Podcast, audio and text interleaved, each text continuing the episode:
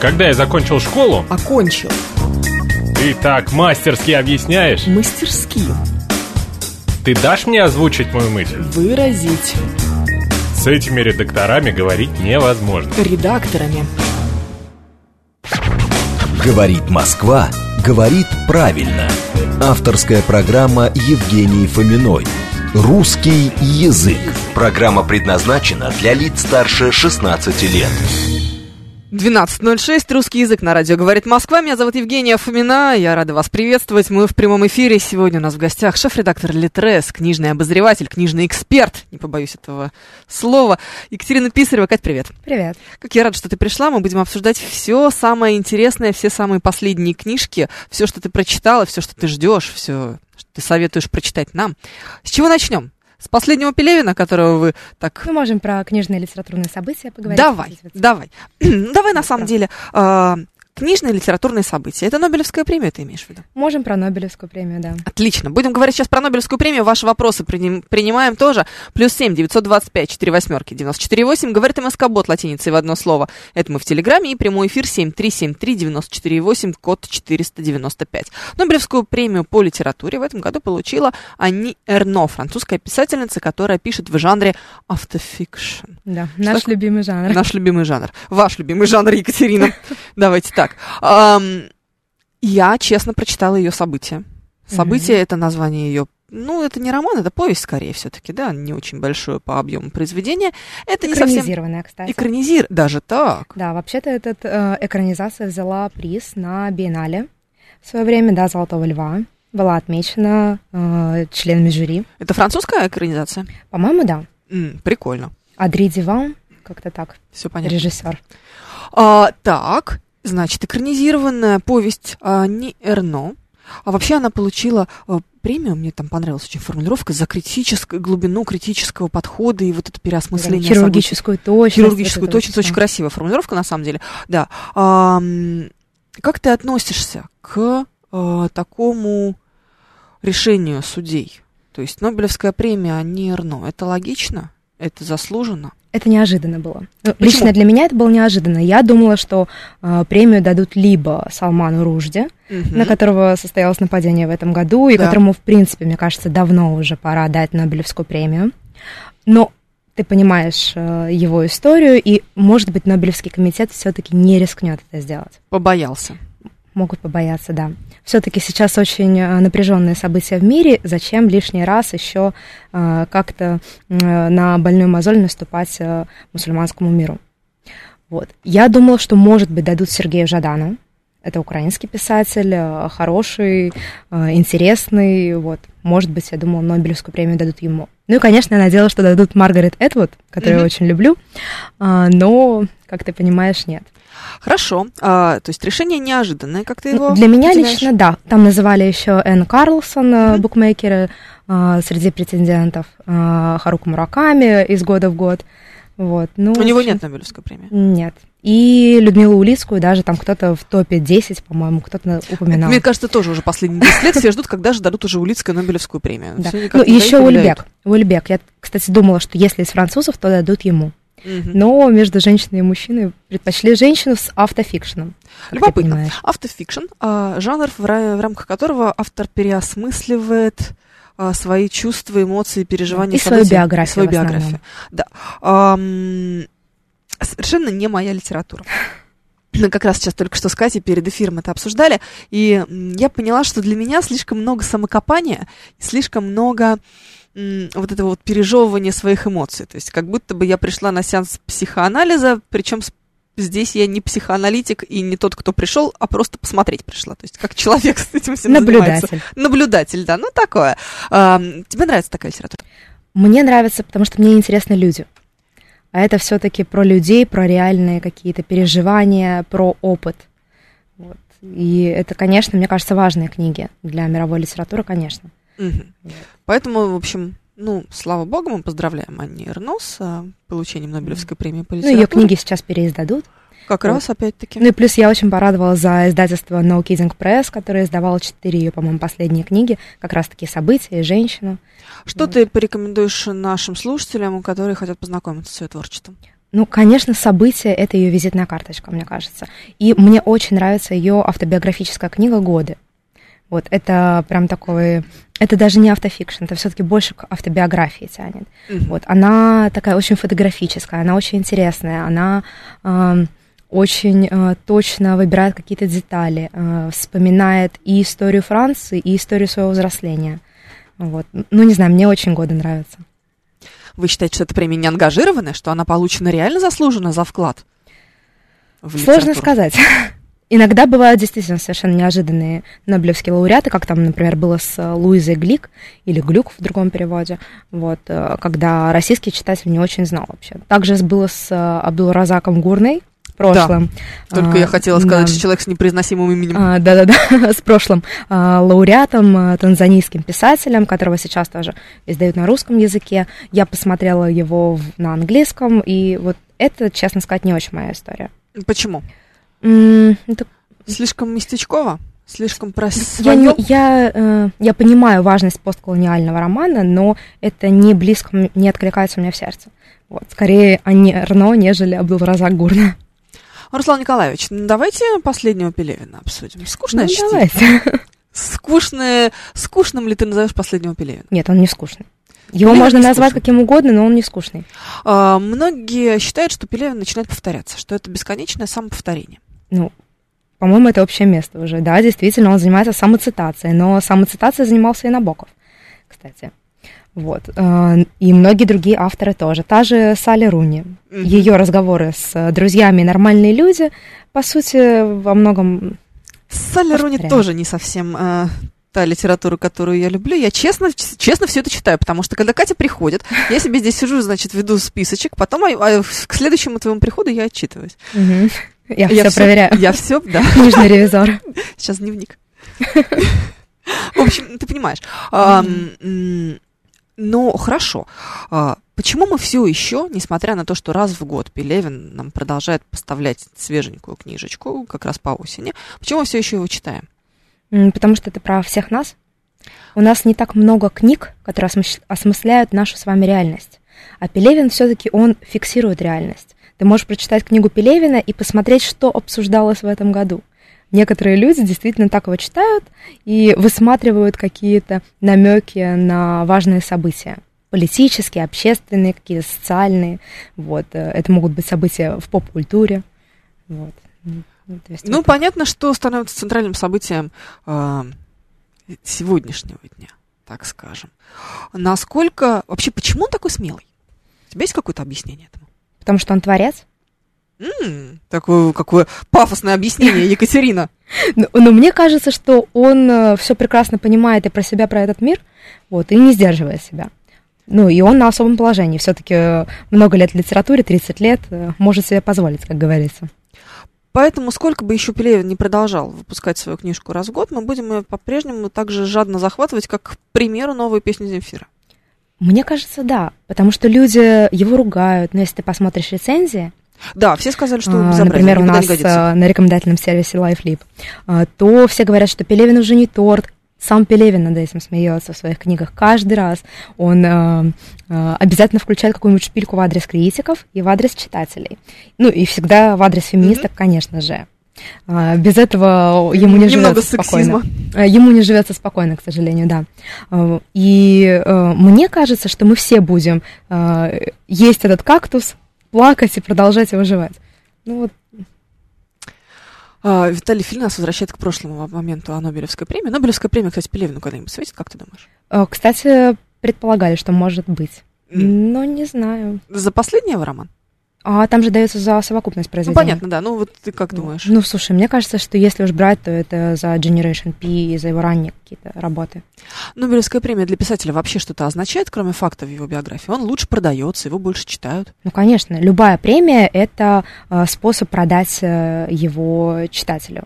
Это способ продвижения, это репутационная какая-то такая большая похвала, институциональная похвала. То есть писателю говорят, что ты велик, Ты признан, ты признан, признанно да, велик. ты лучший.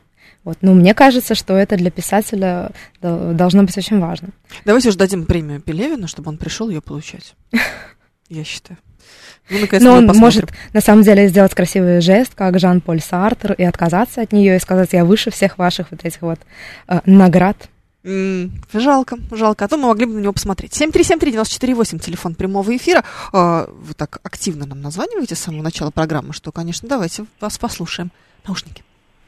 Алло, А, Добрый день. добрый, вы в эфире. Но вопрос к вам, а не к вашей гости. Вот на этой неделе у Леши Гудожникова... Ой, нет, нет, нет, нет, нет, вопрос только к моей гости исключительно. Мы здесь вот это все будем обсуждать сегодня только книжки, а не наших коллег и не Лешу Гудошникова. Пожалуйста, спасибо большое. Как много авторов мы читали после Нобелевки, пишет нам э, Олегович. Но на самом-то деле как будто бы нет, то есть большинство из них известны своими высказываниями. Давайте не будем обсуждать Нобелевскую премию как явление, как ее важность. Но она, наверное, бесспорна все-таки. Но мне кажется, все-таки да. Ну да, давайте. Ну, сколько лет она существует, и какие авторы были велики отмечены ею. Да, поэтому, наверное, бесполезно. Что мы будем ждать еще? Пелевина мы дождались, уже даже прочитали. Ну, раз уж мы начали говорить про Нобелевскую премию, Да. логично будет продолжить про э, Нобелевских лауреатов. И, а, например, в издательстве Азбука Атикус а, вышла книга Колма Тойбина, он не Нобелевский лауреат, а, но он написал а, билетризированную биографию Томаса Мана, К вопросу о- называется «Волшебник». Мгм. Вот. И, конечно, это интересная история для тех, кто ничего не знает, ровным счетом ничего о Томасе Манне, его семье, сложных взаимоотношениях внутри. Вот. И, собственно, в атмосф- э, про атмосферу, в которой он жил. Ну, ты понимаешь, там, это 30-е годы, потом 40-е перетекающие. Вот, и э, сложности, когда им приходится бежать в эмиграцию, по сути, спасаясь от э, нацистского режима. Вот, и Тол- Тойбин, э, собственно, описывает вот эту историю, но как историю реального живого человека. Со всеми Любопытно. его страхами, э, с какими-то творческими кризисами, сомнениями. Вот, он описывает, как его жена Катя его поддерживала, э, как это важно иметь рядом человека, который будет э, за тебя горой. Вот, будет тебя направлять. Такой твой творческий хаос немножечко упорядочивать. Любопытно. То есть это уже вышло. Да, она Да, уже вышла. Она уже вышла, мы ее уже можем прочитать. Да. У вас можем прочитать? Э, по-моему, еще нет. Но, но в Литресе должна быть. Мгм. Отлично. Так, дальше. еще что? Что мы обсуждали? Собственно, Салли Руни, которую мы назвали Мгм. уже. Вот, э, на днях издательство Синбад э, анонсировало выход, наконец-таки, третьей книги на русском языке, которая называется «Прекрасный мир, где же ты?». Какое хорошее Э, название. Очень актуальное актуальное. название сегодня. Да. Вот, э, вот, собственно, ждем э, эту книгу. Мы ждем ее еще с начала года. Но мне кажется, что нам ее давно уже анонсировали. Ну вот еще в прошлом году, мне кажется, сказали, что вы купили права. Вот, и дальше шло долгое согласование. Знаю, что над переводом работала Анна Бабяшкина, э, главный редактор э, сейчас лайфбука.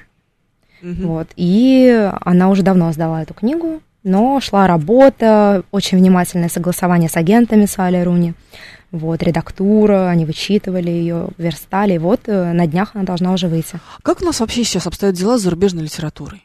То есть э, мы знаем, что кто-то из авторов уходит с российского рынка, кто-то отказывается поставлять свои новые книги на российский рынок. Эм, Означает ли это, что мы останемся без европейских премьер?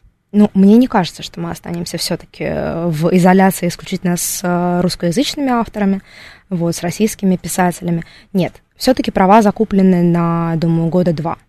М, А там уже как-нибудь разберемся, ребята. Вот. Плюс у нас есть все-таки огромный рынок азиатской литературы, который сейчас переживает расцвет, прям супербум.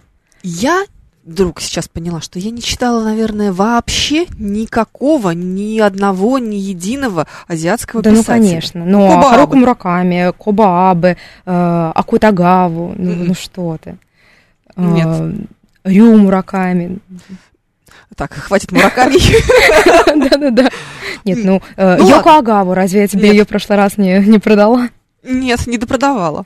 Вот, ну, слушай, полиция памяти вот э, объ- объясняет все сейчас.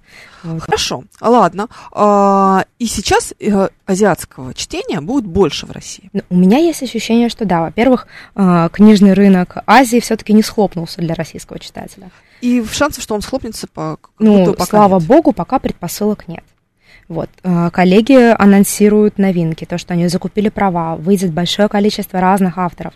И вообще вот этот весь глобальный тренд во всем мире на азиатскую литературу, азиатское примерно все, начиная там от корейской косметики, который супер тренд, там до Уже кей-попа южнокорейского Да. в музыке, вот, потом всякие комиксы, манги э, по всему миру триумфально шествуют. Вот, например, по данным э, Всероссийского книжного рейтинга этого года, у нас попали туда, э, прости, азиатские авторы, там та же э, Масян Тунсю и ее «Благословение небожителей», это вообще манга, собственно, азиатская. Любопытно.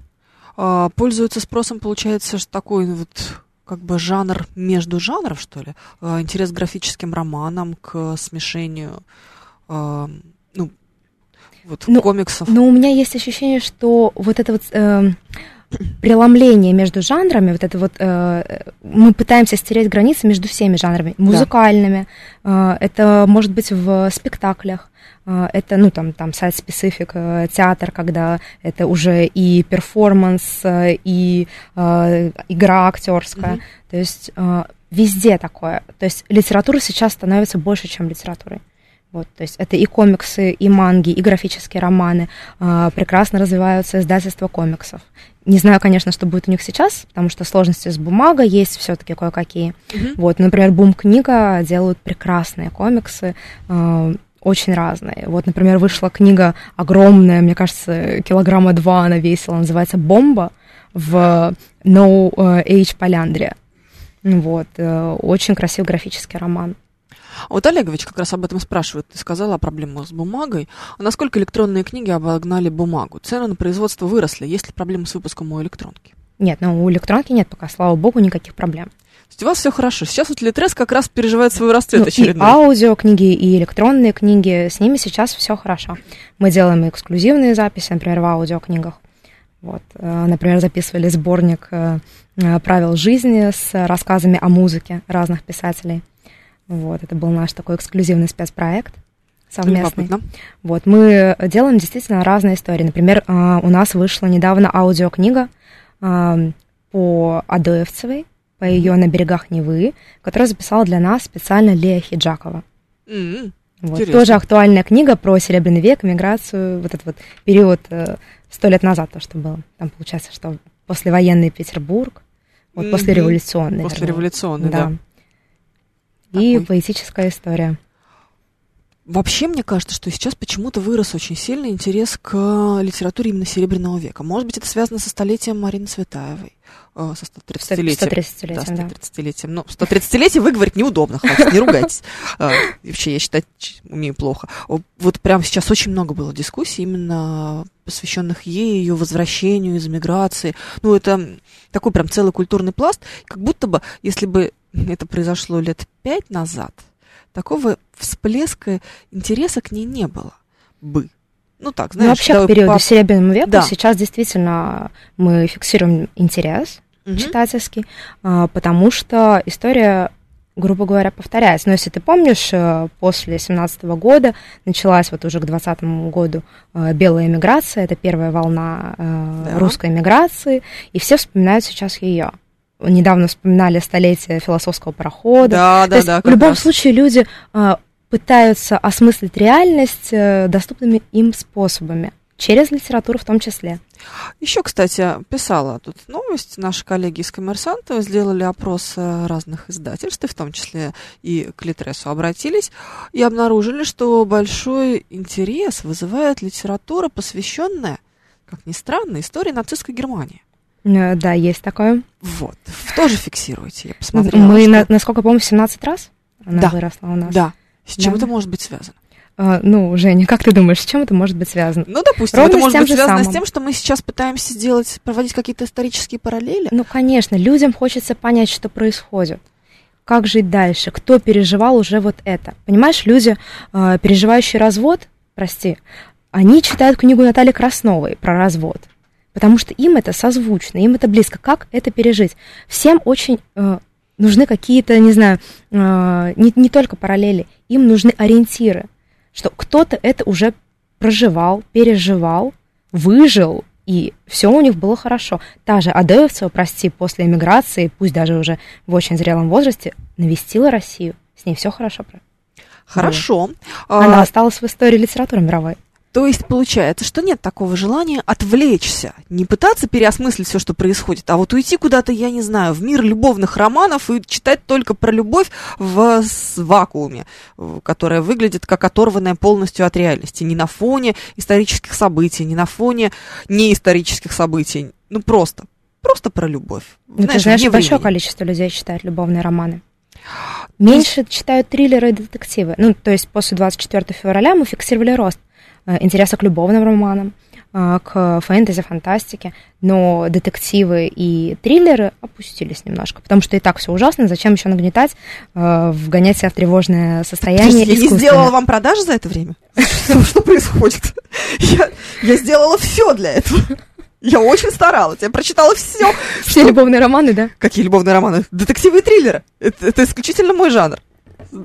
Желательно, если он, конечно, так на грани. И скандинавский. Ой, Идеально. идеально. Просто, просто комбо для меня. Сейчас э, я читаю, кстати, э, очередного шведского писателя. Разумеется, кого же еще. Я прям посмотрю, потому что выговорить я пока не в состоянии, я еще не привыкла. А, Стефан Анхем. Мгм. Вот, да. Вот, а Детектив, я его не три- читала. Ты наконец-таки меня подловила.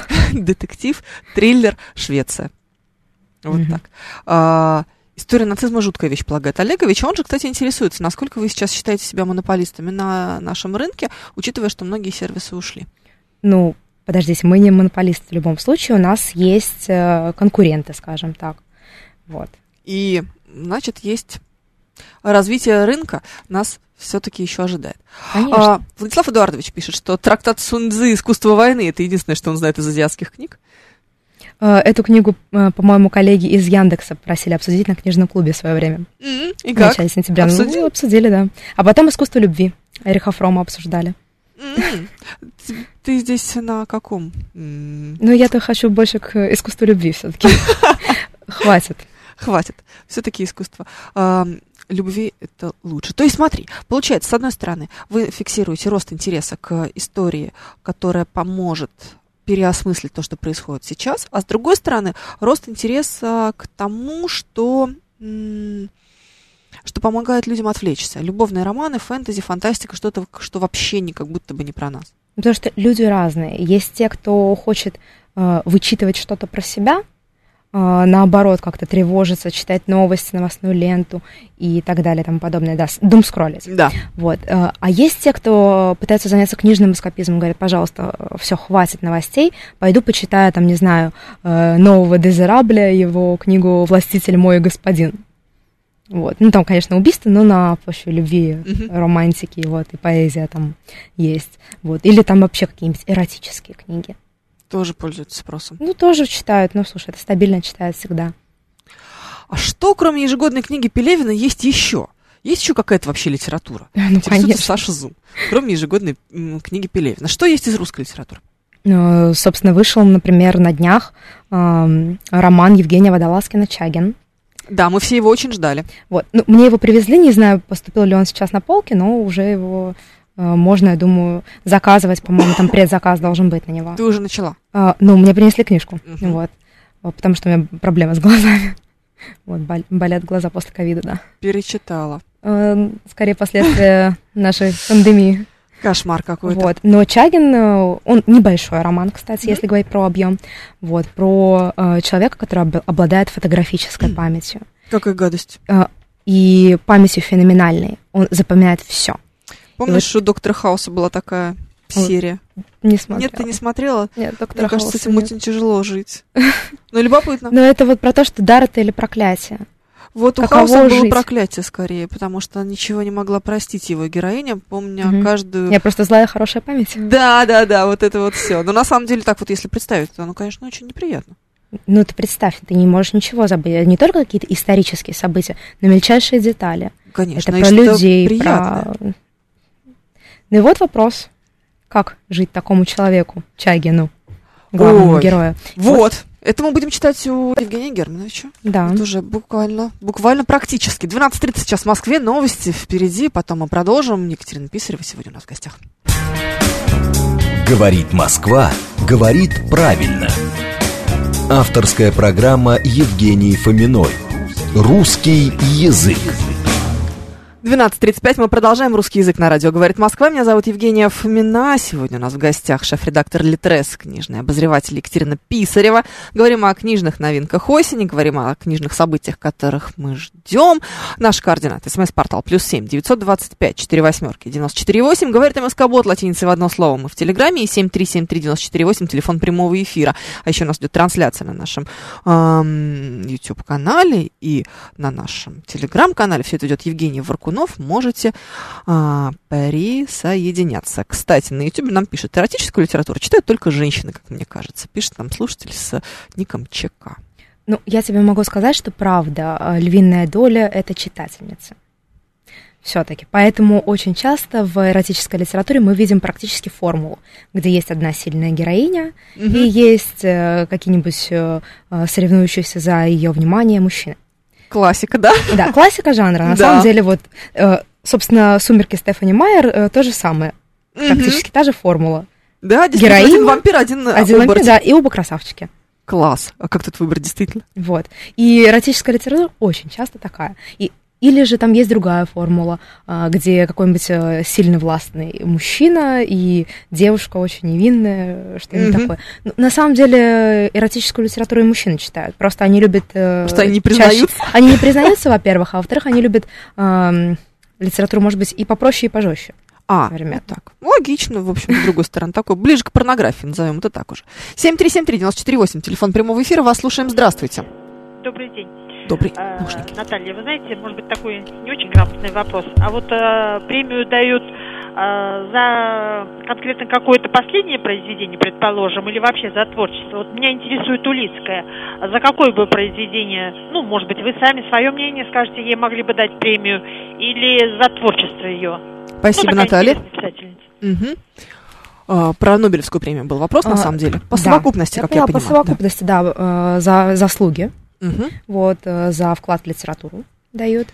Вот. А у Лиской, ну не знаю, мне кажется, что переводчик э, Дэниел Штайн или Медею и ее дети.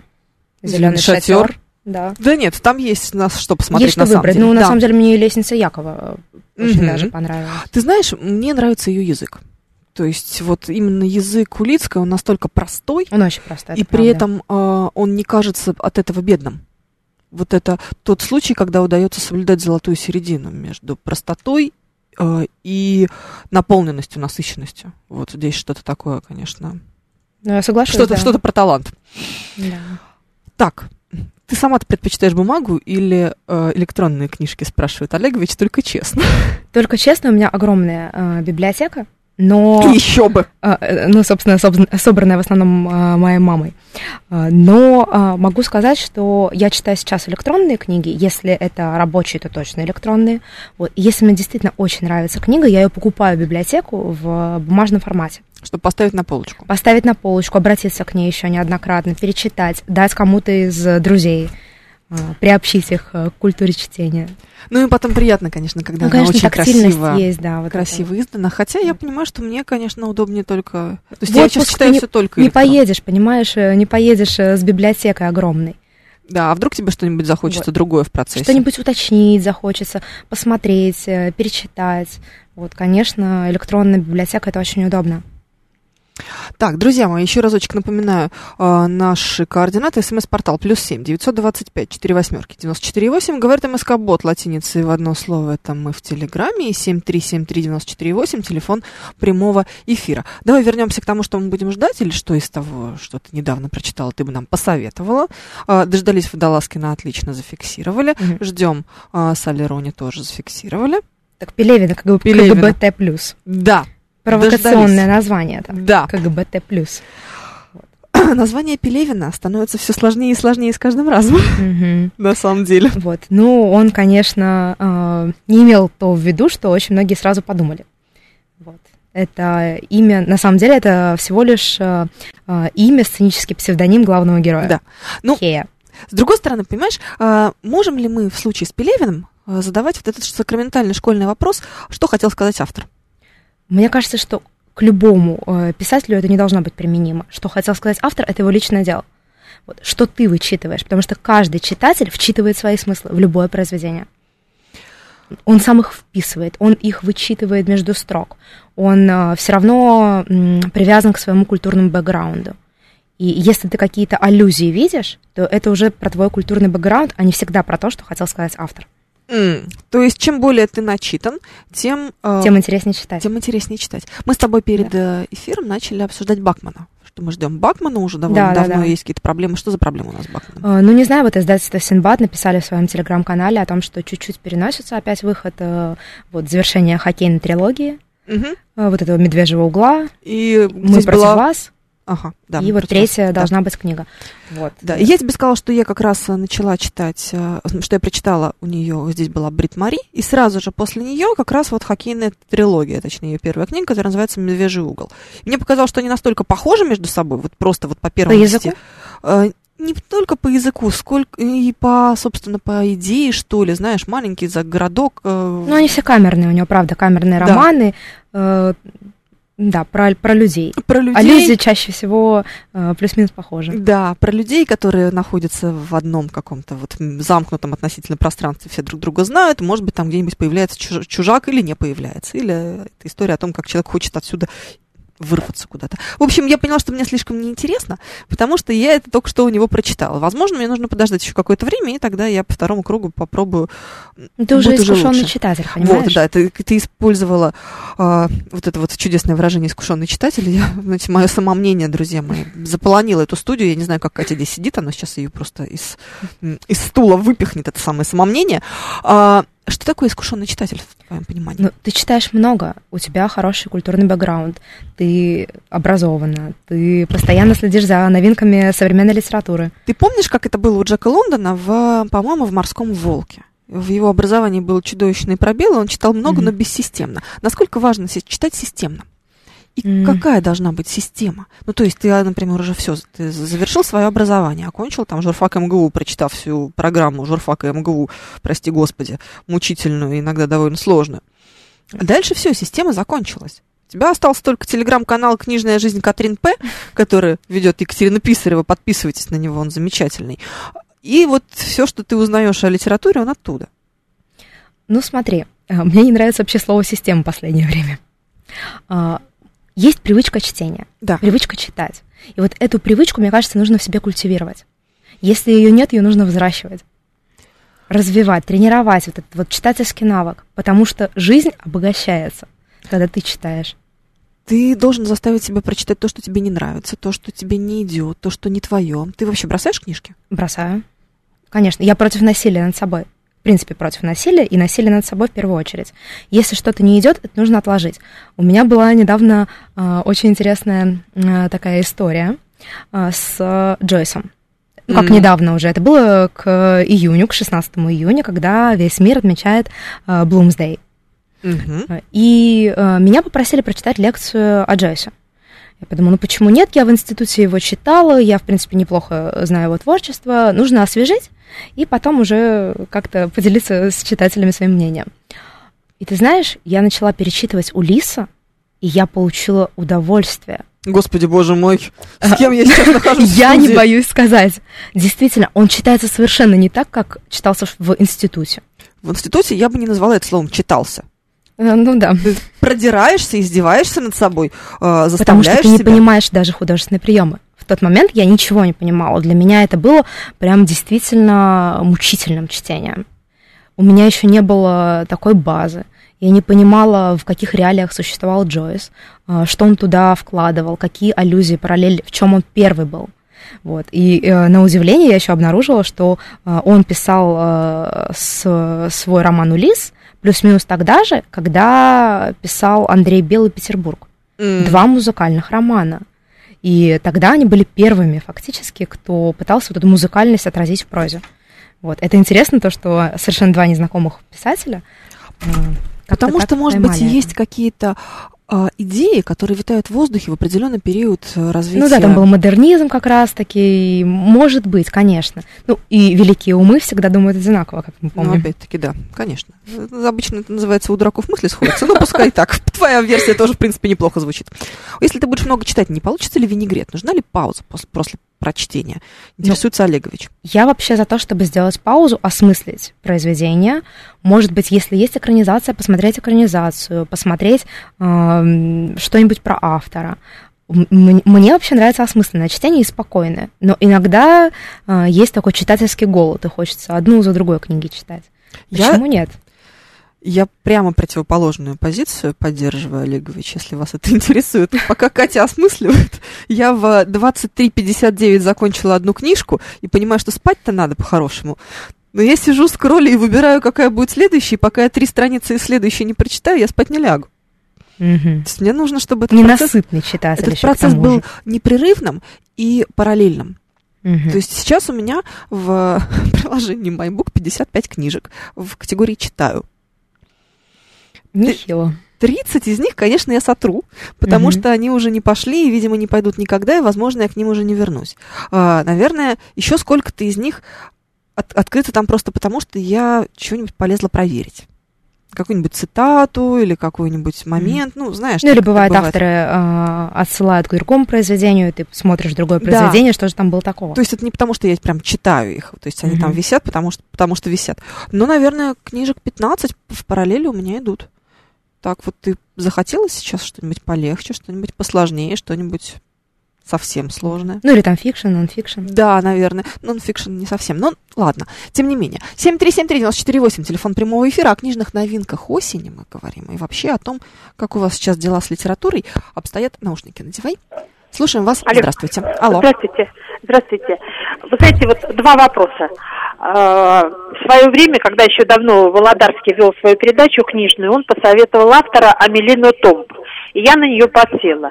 Вот если вы ее знаете, мне очень интересно ваше мнение. Интересно, вообще издается она сейчас или нет, потому что все последнее, как говорится, прочитано. И по поводу Улиса, я очень внимательно вас слушала, потому что, кстати, Улицкая рассказывала в своем интервью, что она несколько раз пыталась э, начинать читать, откладывала чита- э, вот именно это произведение. И все-таки ей удалось, так же, как и вам, э, прочитать нужное время и понять.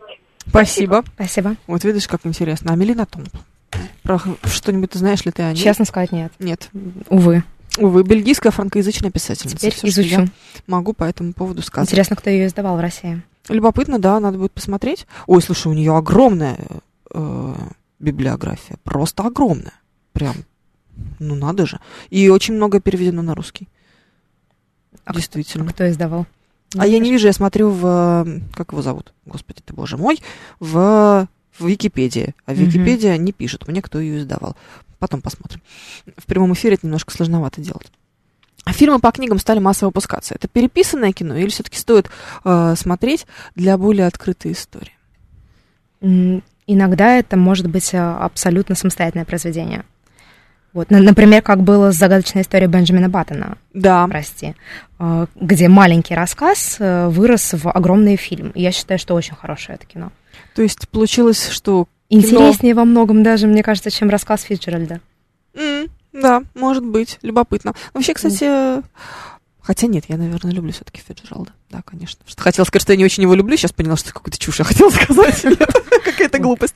А Что- про Улиса там же еще спро- э, спросили, что Да, про Улиса, да, что Улицкая точно так же, как и ты, Да. мучилась с Улисом и все-таки нашла. Так, нам Ключик. мы- ключик. Мы должны с вами, друзья, найти тот самый момент нашей жизни, когда нам захочется прочитать Улиса, и он пойдет. Ну, можно сначала э, а вообще обратиться к творчеству Джойса и посмотреть его портрет художника в юности, э, дублинцев, и потом уже в Улисе вы увидите, э, какие сквозные персонажи э, существуют в этом романе, и что это, в принципе, огромная вселенная. Вот. Джойс был далеко не дурак, он все продумал. Это было все очень интересной литера- литературной игрой. И если тебе хочется э, немножко э, напрячь свой мозг и поразгадывать его загадки, то вот Улис это прекрасная история. Напрячь свой мозг. Друзья мои, если у вас есть мозг, давайте его напряжем. Так, что тут у нас еще есть? А, Много всяких разных сообщений, потом прочитаю их, наверное, когда-нибудь, может быть, не обязательно. А, По поводу э, азиатского рынка, мы с тобой начали о нем в прошлую получасовку говорить. Кого мы там ждем и кого мы уже дождались, прочитали и поняли, что мы можем это читать. Потому что просто знаешь, вот в моей картине мира такое ощущение, что, конечно, это все настолько заморочено, настолько сложно, настолько далеко, что вот нам вот без знания реалий очень сложно понять азиатскую литературу. Ну, тебе же нужно с чего-то начинать, чтобы понимать, как э, устроена жизнь в Азии. Например, там про роль женщины очень интересно э, в азиатском мире. Да, и с чего же мы начнем? Э, ну, ну, собственно, Йоку Агаву я тебе уже предлагала, это Да. антиутопия, полиция памяти, но у нее есть и второй роман, который издают в No Age Поляндрия, называется он «Любимое уравнение профессора». И есть экранизация, кстати. Вот тоже про механизмы памяти, про то, как э, у главного героя, профессора математики, э, произошло ужасное событие в жизни, он попадает в аварию, и после этой роковой аварии у него память имеет емкость в 80 минут. Через 80 минут он вообще ничего больше не помнит, возвращается только в момент аварии. То есть ты представь, как это. 50 первых поцелуев. По сути, да. Э, Но э, там очень интересно, как математика помогает ему упорядочить мир. И он успевает упорядочить мир за 80 минут? Э, Ну, как бы э, он все-таки продолжает жить. Он находит друзей, не поверишь. Вот. И там главная героиня, от, от ее лица э, ведется рассказ, э, э, собственно, э, делится с читателем э, историей своих взаимоотношений с этим профессором, как она стала его другом. Вот, как она наблюдала, э, как он пытается ухватить за хвост вот эту вот свою ускользающую память. Вот, очень такой японский роман. Вот в Японии есть вот это вот, как, как в Серебряном веке было у символистов. Вот у них были какие-то тайные образы, иррациональные, атмосфера, энергетика. Вот, и в японской литературе очень много символизма вот этого. Символизма и поэтичности. Меня привлекает именно азиатская литература этим. Плюс у них очень интересные, кстати, разные триллеры. В э, Сейчас издательстве Вексмова. Катя, Катя пытается меня затянуть. Да. Кей- Кей-триллер, этот корейский триллер, где просто такая эм, очень э, нуарная, может быть, даже атмосфера. Э, Очень э, круто они работают с саспенсом, вот там психологизма добавляют. Это тоже необычно, очень интересно. Эм, Вот если из, из азиатской литературы. Еще, э, например, выходит книга в издательстве Ноэйш Поляндрия, о котором я постоянно говорю, э, Хироко Аямады. Это тоже японская писательница. Кстати, перево- перевод будет с японского языка, а не как Мгм. обычно. Знаешь, как с Люци Синим было? Сначала Задача трех сел, да, потом- сначала английский, потом с английского на русский. Ну, это такой двойной перевод, что уже непонятно, что остается от автора. М, Вот, а Сейчас, тут прям знаешь, перевод, где-то где-то перевод. плачет одна Илиада и одна Одиссея, да? Увы. Вот, э, перевела это Елена Байбекова э, с японского языка. Вот, э, и Аямада, она, насколько я помню, она получила в- Японии премию Акутагавы. Вот, и, собственно, у нее выходит роман «Нара» про роль женщины в японском обществе. Вот, и э, я очень жду эту книгу. Еще не читала, только читала анонсы, заинтересовалась, сразу отметила себе, что вот нужно книжку ждать. Вот, потому что они очень интересно написали в анонсе, что это не, некая смесь Кэрола с Кавкой. Представь себе. Такой себе коктейль, конечно, Ну, если То есть честно. неожиданно, я не представляю, что это может быть. Очень интересно. Но, с другой стороны, написать в анонсе можно все что угодно. Давайте дождемся. Это правда. А, наш слушательница Тайл пишет, что ей как раз тоже Джойс заш- зашел в студенчестве, как и Камю, Сартер и Борхес. Вот, видишь, какие Бывают люди замечательные такие. читатели. Сейчас будет очень сложно. Прям приготовилась? Да. Олегович пишет. Топ-5 книг от гостя, которые обязательно нужно прочитать. О, Господи. Твоя любимая, я уверена. Современных или вообще? Современных, конечно, потому что понятное дело, что Анну Каренину должен прочитать любой человек. Ну, Что скажешь, Ну, что нет? Нет, ну конечно. Всё. Вот, можно, кстати, прочитать Павла Басинского, подлинную историю Анны Карениной. Это интересная новинка этого года, а, где, собственно, Павел Басинский ставит эксперимент. Он каждый год возвращается, ну или через какой-то там промежуток времени, возвращается к этому роману и каждый раз обнаруживает его другой. Это, по-моему, у Элюара было «Ты каждый раз иная, чем прежде». Мгм.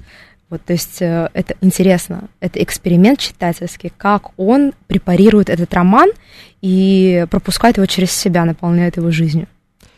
Так, я читала Анну Каренину раз восемь, наверное. Вот, ты можешь уже, Уже, в составить конкуренцию да, Басинскому. Нам есть что обсудить по этому поводу, да. Вот, ну, ну из тех э, книг, которые я считаю, что необходимо прочитать, все-таки это Маргарет Этвуд. Это рассказ служанки. Мне кажется, все-таки это важная книга. Да. Важная книга для человека, для женщины, не боюсь этого слова, 21 века, чтобы понимать очень многое про себя в том числе. Э, Из современных еще что, что такого интересного. Ну, ты не любишь эту книгу, но я ее все же люблю. Это «Память и память Марии Степановой». А. Мне просто не очень нравится этот жанр, я, для меня он слишком сложный. Мне, мне не так, видимо, нравятся люди, как тебе. Кстати, э, очень интересный э, факт. Мария Степанова работает сейчас над новым документальным романом. Про это очень мало кто знает, потому что я вычитала это из э, европейской прессы. Вот, она раб- Действительно, российской-то нету прессы, чтобы рассказать Ну, не этом. анонсирует пока что. Вот, э, она работает над романом об Анне Листер. Мгм. такой э, писательницы, феминистки, эм, путешественницы в первую очередь. Э, её- она известна под, скажем так, псевдонимом Джентльмен Джек. Вот, и она в начале, получается, там 1839, кажется, она приехала в Россию вместе со своей партнершей, э, компаньонкой и подругой, эм, вот, изучать э, Россию. Это такой, знаешь, э, Теофиль Готье в юбке. Вот, приехала, в общем. Она очень любила Россию, вот, и, собственно, она, кстати, в России умерла. Вот, но это любопытно, я жду романа. Да, это очень интересно. Мне кажется, что и Степанова классный рассказчик. Да. У нее абсолютно свое видение. Вот. Поэтому память и память, я считаю, что это важная книга 20 века, 21 века. Рассказ служанки, памяти памяти. М, Ну, вот так вот, знаешь, вот всегда... Конечно, сложно. Это будет, всегда я же сказала, сложно, что будет сложно. Олегович, вы ставите Вот. нас в... Я, как ты знаешь, люблю еще индонезийского писателя Эко Курниавана, которого Да. всегда э, рекомендую. «Красота — это горе». Но это вот лично, может быть, моя история. Там все триггеры, э, которые меня так волнуют. Ну, это же не значит, что Вот. вот они же Ну, те- тебя спрашивают. Индонезийский Маркес. Индонезийский Маркес э, про все. Там есть и война, и женщины, которые подвергаются насилию, домашнему насилию в том числе. Там очень много всего. Там много сатиры, мифов, э, экзотики, э, всех вот этих легенд индонезийских, но в то же время много реализма. Вот. Очень э, люблю и восхищаюсь этой книгой. Вот. Здорово. Еще, Еще, еще две, еще две это Салман Ружди. Да. А, но я назову книгу, которую я считаю самой важной для него. Это Джозеф Антон, его автобиография. Автобиографическая книга про то, во что превратилась его жизнь после того, как на него, э, собственно, наложили фетву, ну, там, опубликовали фетву Аятоллах Мейни, э, в общем, сказал, что этот человек должен быть наказан, должен э, быть предан смертной казни, вот, и повсеместно началась за ним охота. Там более трех миллионов э, за его голову было назначено. Ну да. Ну, да, конечно. Какая Нобелевская премия? О чем мы говорим? Ну, то есть ты понимаешь, там даже на его издателя э, было совершено покушение. Ну, да, это вот, кстати, к вопросу о том, какая книга тебе была бы интересна для экранизации. Вопрос полегче, они говорят. Ну вот. Какая книга интересна для экранизации? Ну, на самом деле, вот, кстати, Марину Степнову я посмотрела ее сад. Вполне. Сад. Сад прекрасный. Друзья Прекрасный мои, я сад. всем очень рекомендую вообще, в принципе, Марину Степнову. Да, и, кстати, Марина Степнова как сценарист сейчас работает. Пользуясь случаем, скажу, что у нее вот выходит э, э, фильм, который, э, где она выступила как сценаристка вместе с Авдотьей Смирновой, которая была режиссером фильма. Вот, и фильм называется «Плотник». Вот в конце октября будет премьера. Вот. Видите, Олегович. А, в общем, мы придумали. Пятая книжка для вас будет какая-нибудь из книг Марины Степновой. Почему Значит, нет? зря. Почему бы и нет? А, д- так, друзья, последние вопросы. У нас осталось просто буквально минута. А, 7373948, телефон прямого эфира, плюс 7 925 4 восьмерки 948, номер для ваших смс-сообщений. Говорит МСК-бот латиницей в одно слово. Это мы в Телеграме. А, Олегович очень радуется тому, что мы с тобой поспорили. Почему-то. Знаешь, вот такие вот люди, конечно. Да, 719 полагает, что читать много вредно, а думать так вообще, я бы вообще прям не рекомендовала вам никогда этого делать. И тогда последний вопрос от меня. Что ты сейчас читаешь? Я сейчас... Да. Так, все понятно. Она читает эротический роман, друзья, это была Екатерина Писарева. Нет, на самом деле, а, я сейчас читаю Нину Берберову, если честно. А, Собственно, в редакции Елены Шубиной есть серия «Чужестранцы». Да. Вот, и я решила перечитать курсив мой. Потому что я тоже обратилась к литературе миграции. Круто. Ежели честно. А, Это, да, не современный автор, но вот сейчас читаю. Стыдно сказать, но читаю Вообще не стыдно. литературу несовременного автора. Вот, ну и Чагина начала. Ну и Чагина. Отлично, друзья мои. Спасибо тебе огромное, Да, Катя. Это спасибо. было так круто. Приходи всегда и приходи еще Спасибо, обязательно. Шеф-редактор Литрес Екатерина Писарева, книжный обозреватель, книжный эксперт, книжный блогер, автор телеграм-канала «Книжная жизнь» Катрин П. сейчас была у нас в эфире. А я с вами увижусь через неделю в русском языке. Пока-пока.